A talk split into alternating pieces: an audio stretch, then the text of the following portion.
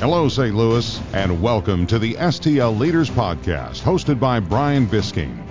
Brian started this weekly podcast to give a voice to leaders of our community, to share their story, their journey, and the lessons that they have learned along the way. Brian grew up in a small town outside of St. Louis, where he watched his father run a small business and was always interested in how the leaders in his community got where they are. Whether it's a local business leader, a philanthropist, or a celebrity, these are your STL leaders. Join us today where we will chat with another pillar of our community on this week's episode of the STL Leaders Podcast. And now, your host, Brian Bisking.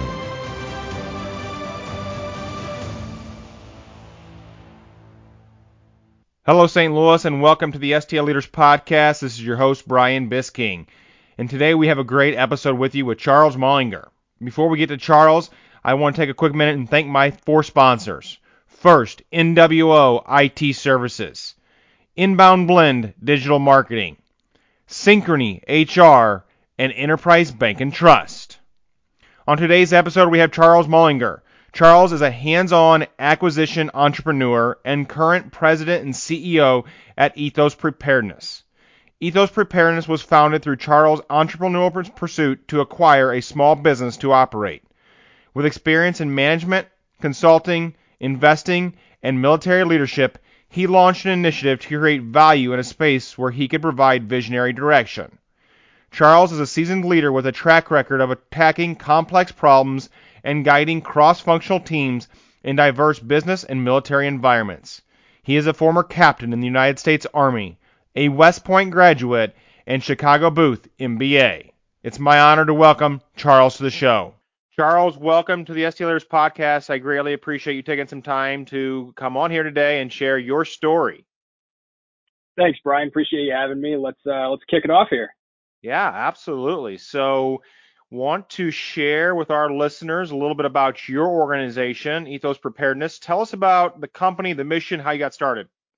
Yeah, absolutely. So, Ethos Preparedness is a, a leading partner in emergency evacuation and readiness we started about two years ago when I acquired the the MedSled line of evacuation equipment.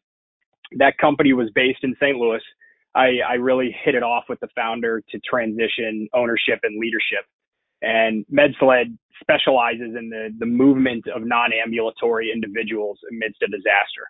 Our, our biggest market is healthcare facilities. And about, about one year after I acquired MedSled, I met a couple of entrepreneurs in the emergency preparedness space out in San Francisco who had founded and were currently leading the direct, the leading direct to consumer marketplace for emergency kits and supplies. And that company is called Red Fora. After some conversations with them and a little diligence, we, we uh, thought it would be a great potential partnership. So MedSled acquired Redfora to roll up into our suite of products. And that totally changed the scope of what we do. So Ethos Preparedness now has two divisions focused on organizational preparedness and personal preparedness. And what we offer is emergency evacuation equipment, emergency kits and supplies, as well as employee engagement and training. And our our product offering is continuing to grow and improve. Um, the mission of Ethos is is simple. It's we want to inspire preparedness and save lives. And we focus really heavily on the the inspiration of preparedness because we recognize it's really not a topic that people want to have in the front of their minds. It's preparedness is an emotional journey. And many people, especially in, in 2020, have that one moment where they realize they're woefully unprepared. And our goal as an organization is to inspire preparedness before that emotional moment. Okay, so let me ask you this: MedSled, uh, I know a little bit about it just from our, our previous talks, but what was MedSled, and give a give an example of where that could come into play. Yeah, so MedSled started in about 2004, 2005 by a, a local St. Louis gentleman named Clifford Adkins. Uh, he was with Anheuser Busch previously um, before he started MedSled and built it into really the the Kleenex of emergency evacuation.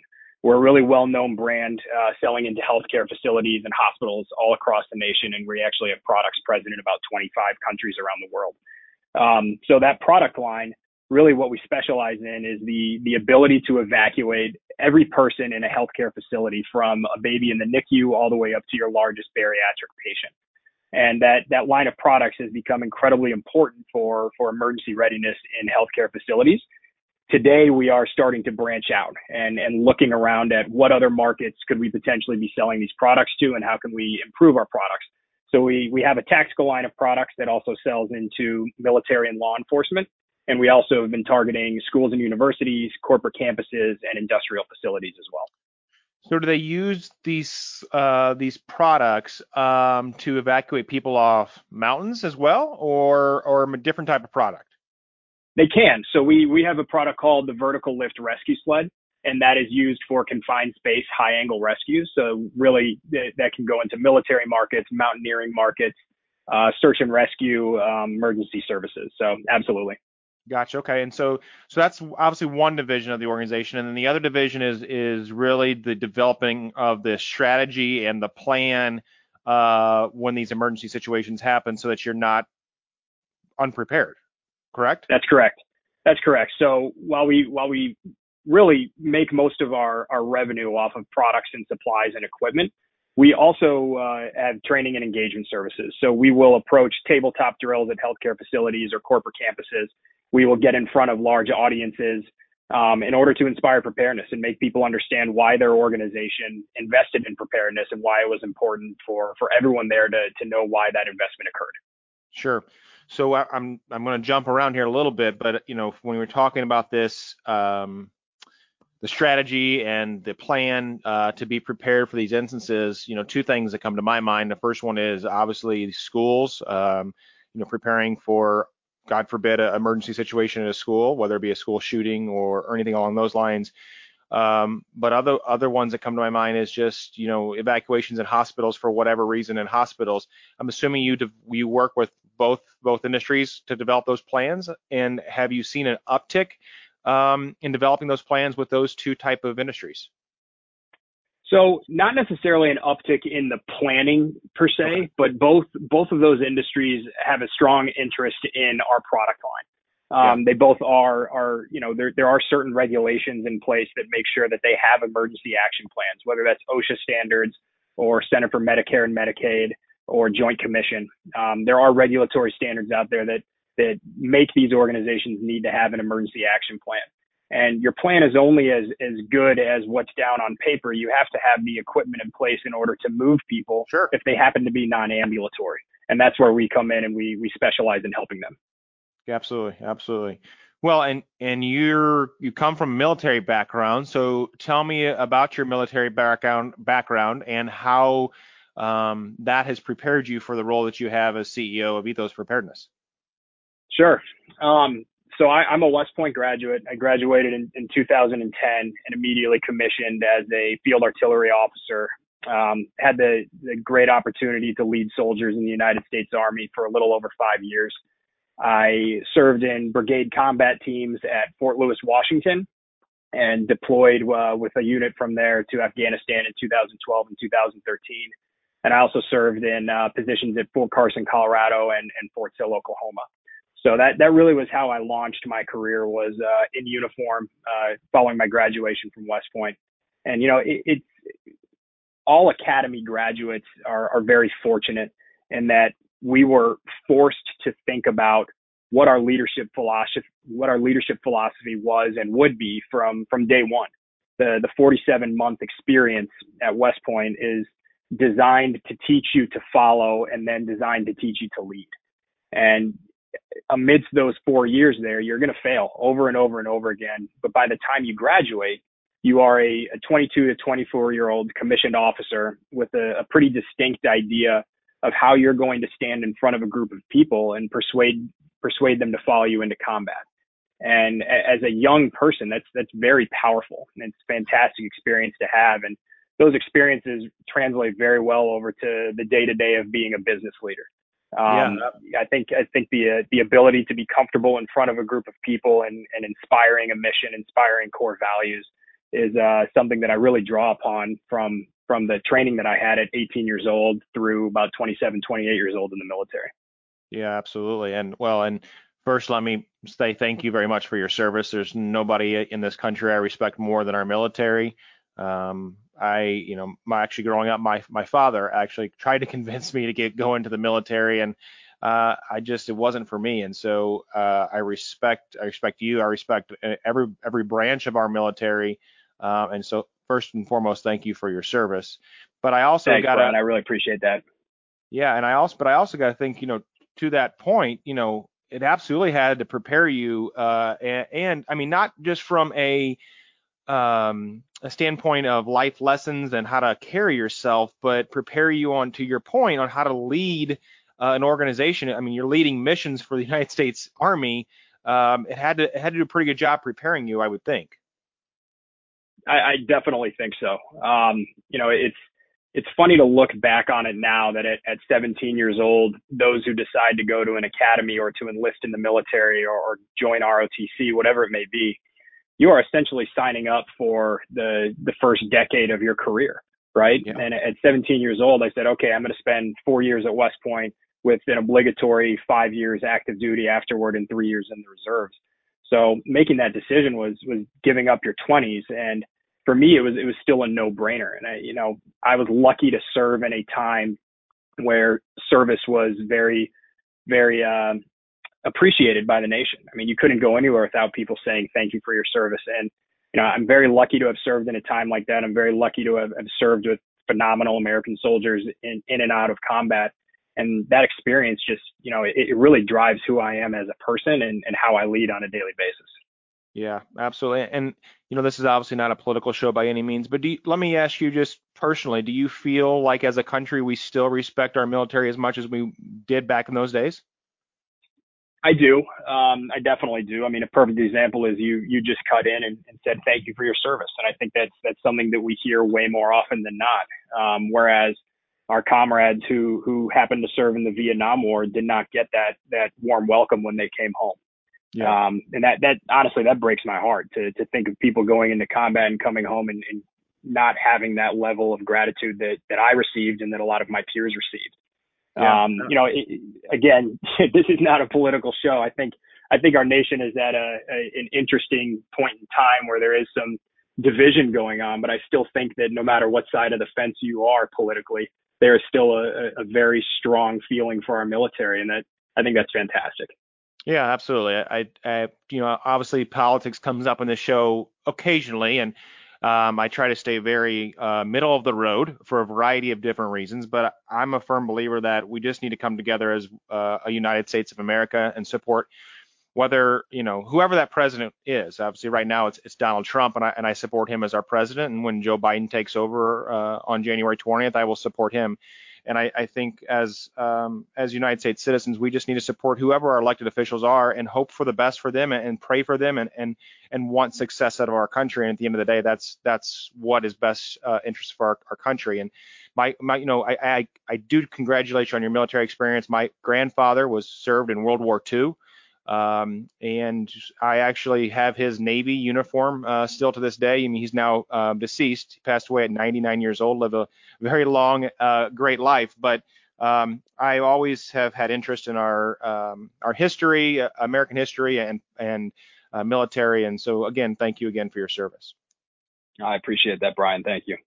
Absolutely. So let me ask you a little more about the military. Tell me what was your favorite part about being in the military and how have you applied those lessons that you learned from the military into not only your business life but your civilian life? Yeah, uh, that's a great question. I, there's there's a couple things that um that come to mind immediately. I think first and foremost, there's there's no doubt my favorite part about being in the military was the people. Um, I, I love the topic of culture. And, and when you think of the best cultures in business, you think of Netflix and, and their world renowned culture deck that was circling around Silicon Valley. You think yeah. of um, uh, Herb Kelleher and what he was able to build at, at Southwest Airlines. You think of Procter and Gamble and their century-old Midwestern values brought to their teams across the world. And you know, I, I always compare those to the military, and it's funny because you really can't compare them. And when I when I say that people was my favorite part, I, I just kind of reflect on how cool it was to put on a uniform with thousands of other patriots willing to put their lives on the line in defense of our nation. And yeah. um, you know, we we worked out together, we ate together, we trained together, and all of those actions led to a, a unified, cohesive fighting force that was ready for combat, especially at the time when I was serving um, at the height of both wars in Iraq and Afghanistan. And you know, th- those teams are, are they're built of of everything that makes this country great. They're built of country boys and city slickers and immigrants and mountaineers yeah. and beach bums and everything in between of, of all races, colors, religions, and genders. And the, the iterations of, of joining different units and building different teams is, is simply remarkable. And I'm I'm blessed that I have that opportunity in business now to to build another great team with an important mission. So, you know, Absolutely. I think step step one is definitely the people. Um, yeah, well, I think we go ahead. Put the nail on the head there about um, the the team, the culture, and now you're carrying that over into your organization, and you know, and and keeping that culture strong within your organization is just as important as you know as it was back then. Yeah, I think that that is absolutely right. And it, it is powerful. It's a great lesson to learn when you're kind of in your formative years as a as a first job out of out of high school or college or whatever your situation may be. Yeah, absolutely. And now for a quick break, we bring in our sponsor, Enterprise Bank and Trust member FDIC. Enterprise Bank and Trust knows that every business and every person is unique. That's why they get to know you in a way that the large financial institutions don't. They are our banking partner here at the STL Leaders Podcast, and I highly recommend that you check them out. To learn more, visit enterprisebank.com. And now, back to this week's episode of the STL Leaders Podcast. So let me take a let's take a step back. Uh, where are you from? What was growing up like for you, and what brought you to St. Louis? Yeah, um, so I'm I'm actually from right here in St. Louis. Um, okay. I was born and raised here, but I I graduated high school in Florida. Um, I was actually a very competitive tennis player, competing on the national and international junior tennis circuit, and um, so I graduated. And you're a man of many talents. yeah, that it's uh, I, I like to think of my life as random chapters, and it, it kind of went from childhood to tennis to military to now business. Yeah. Um, but you know, after after living in in eight different states now, I think it's seven or eight. You know, there, there's a there's a strong tie to why my wife and I are back in St. Louis. Um, it's it's such a great place to grow up, and uh, you know, we're we're very happy to be back after spending a, a decade plus away. Yeah, well, and that brings me to, you know, you kind of hit there, but you know what what St. Louis has meant to you and your family. It sounds like it holds a special place in your heart. It definitely does. Um, so I, I'm a I'm first generation St. Louis born and raised. Uh, my mom is is from small town Indiana. My dad is from uh, just north of New York City. But you know, St. Louis is it, it's just such a great family town. Um, you know, I think as a city we have several challenges that we need to overcome. Um, yeah. But the cool thing is I, I sense a pretty distinct desire amongst my you know fellow peer and young leaders that that want to be part of the change and I, I personally would love to raise my my family here for you know as long as I can. Um, I'm actually on high alert right now as we speak because my my wife is due with our third child in just about a couple weeks here.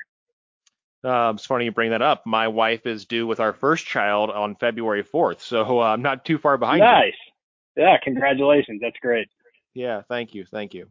So let me ask you this: When you think of you know business, being a CEO, uh, has the military background prepared you um, you know, for today and this COVID pandemic and what we're in? Yes. Um, short answer, yes. You know, I, I, I view the position of CEO um, as the keeper and motivator of a, a vision, mission, purpose within an organization. I think the CEO needs to be the guiding light in, in living the core values of that organization and, and driving that strategic direction um, you know, COVID-19 has, has brought so many challenges, period, right? It, it's, it's yeah. bringing challenges to the day-to-day operations of business. It's bringing challenges of, of having Zoom fatigue. Um, we're a small team. We have 16 people, but we have people in four different states. And, um, after the Red Fora acquisition, I, I have a few team members who I've never even met in person yet. And that, that just drives me crazy to my core. But um, because of the situation we're in, our relationship is over Zoom. Um. So there, there's a lot of challenges this year has has brought forward, but you know I think what the military really prepares you for is is being able to adapt and overcome and and remain very agile. And I got to hand it to my team. They they have with you know with or without me, they've been able to do that, and um, I'm really proud of them with how how we've been able to make it through this year. Yeah, absolutely. The Zoom fatigue, the Zoom fatigue, man. I, will tell you, it's it is challenging. Obviously, I, I, think we're all in it right now um, because at the end of the day, I just I just want to I want to sit across from somebody, shake somebody's hand, and and and see the facial expressions not through a lens or, or a computer. And you know, I, am very optimistic that we will get back there um, sometime soon. Uh, I don't know when that soon will be, but I'm hopeful that we'll get back there soon. But has COVID affected your business from a financial perspective in a, in a positive way or a negative way, or have you guys held held true to kind of your your uh, core value? Yeah. So you know, first and foremost, I'll just I'll just kind of tack on to what I was saying before, but I'll say that we're we're so fortunate to be able to say that our, our team and our families have been minimally impacted by the pandemic and we continue to stay safe and healthy. And that that's number one for for me and for my team. Now, on the other hand, COVID has has definitely affected several portions of our business. Um. On the organizational preparedness side, our, our primary target is hospitals and healthcare facilities, and, and we all know those facilities have just been turned upside down this year. And while they may be hyper focused on preparedness, and they will be in the near future, that doesn't necessarily translate to evacuation equipment, for example, but rather PPE and pandemic response. So while while that piece is a bit frustrating, you know, we view our position as as partners to emergency managers around the country, especially at healthcare facilities, and and we're providing support any way we can. One thing I, I, didn't mention at the beginning of our conversation is you know, a piece of ethos that I'm incredibly proud of is we have a sustainable give back platform, which we, we've drawn on several times this year to, to give back to communities and facilities that were most impacted by COVID-19. So, you know, while, while our sales aren't where we want them to be this year, um, you know, I think, I think we're fortunate that we've all remained healthy and uh, we're still able to continue to give back to communities and facilities, which is really core to what we do.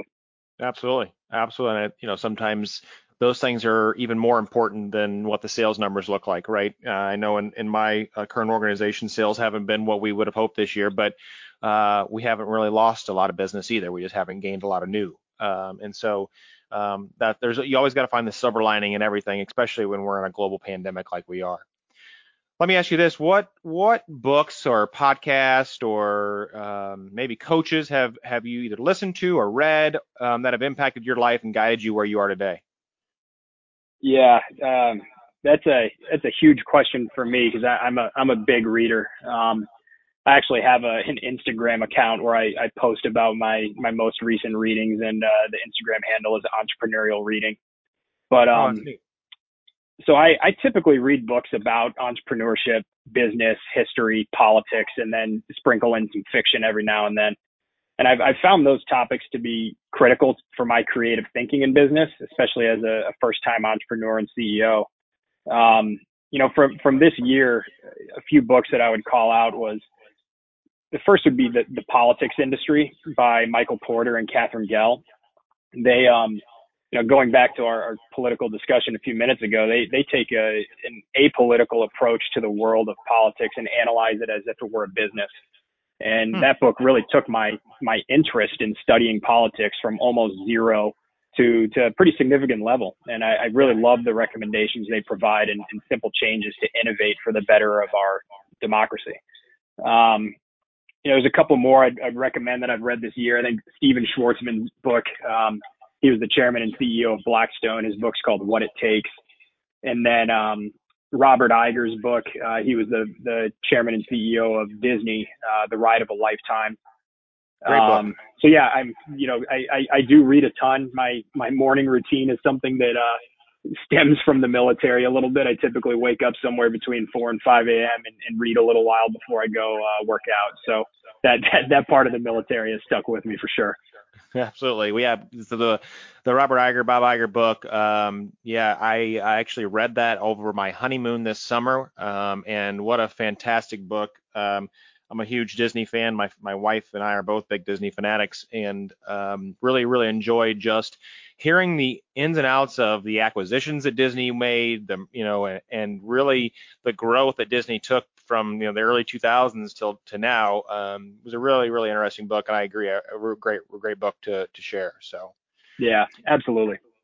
So Charles, I always end this podcast by asking some for some tangible advice uh, that you would give our listeners, whether that is uh, business related or life in general. What is some advice you would give our listeners that are listening to this episode today?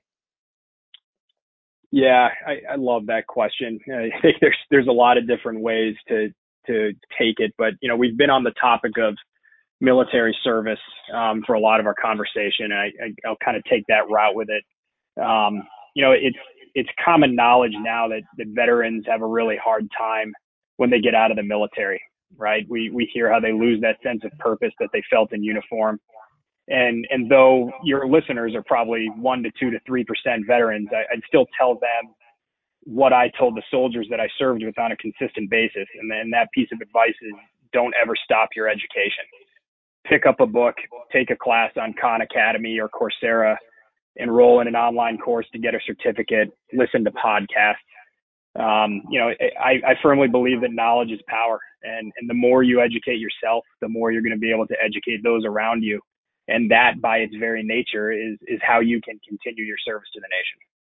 I, amen. I think that's great advice. I um, I listen to a lot of podcasts. I do a lot of audiobooks, and I always talk about on the show is you got to continue to be a student of the game, whatever game that is, and continue to educate yourself because to your point, that's something that nobody can take away from you. And so I think that's very solid advice uh, that we we could share today. Charles, yeah, on behalf absolutely. of the on behalf of the STL Leaders podcast, I appreciate what you're doing for our community here in St. Louis. I appreciate you being a great STL leader, and I appreciate your your service in the military um, and and coming on the show today and sharing your wisdom with us. Thank you for listening to this episode of the STL Leaders Podcast. This podcast was brought to you by Synchrony HR.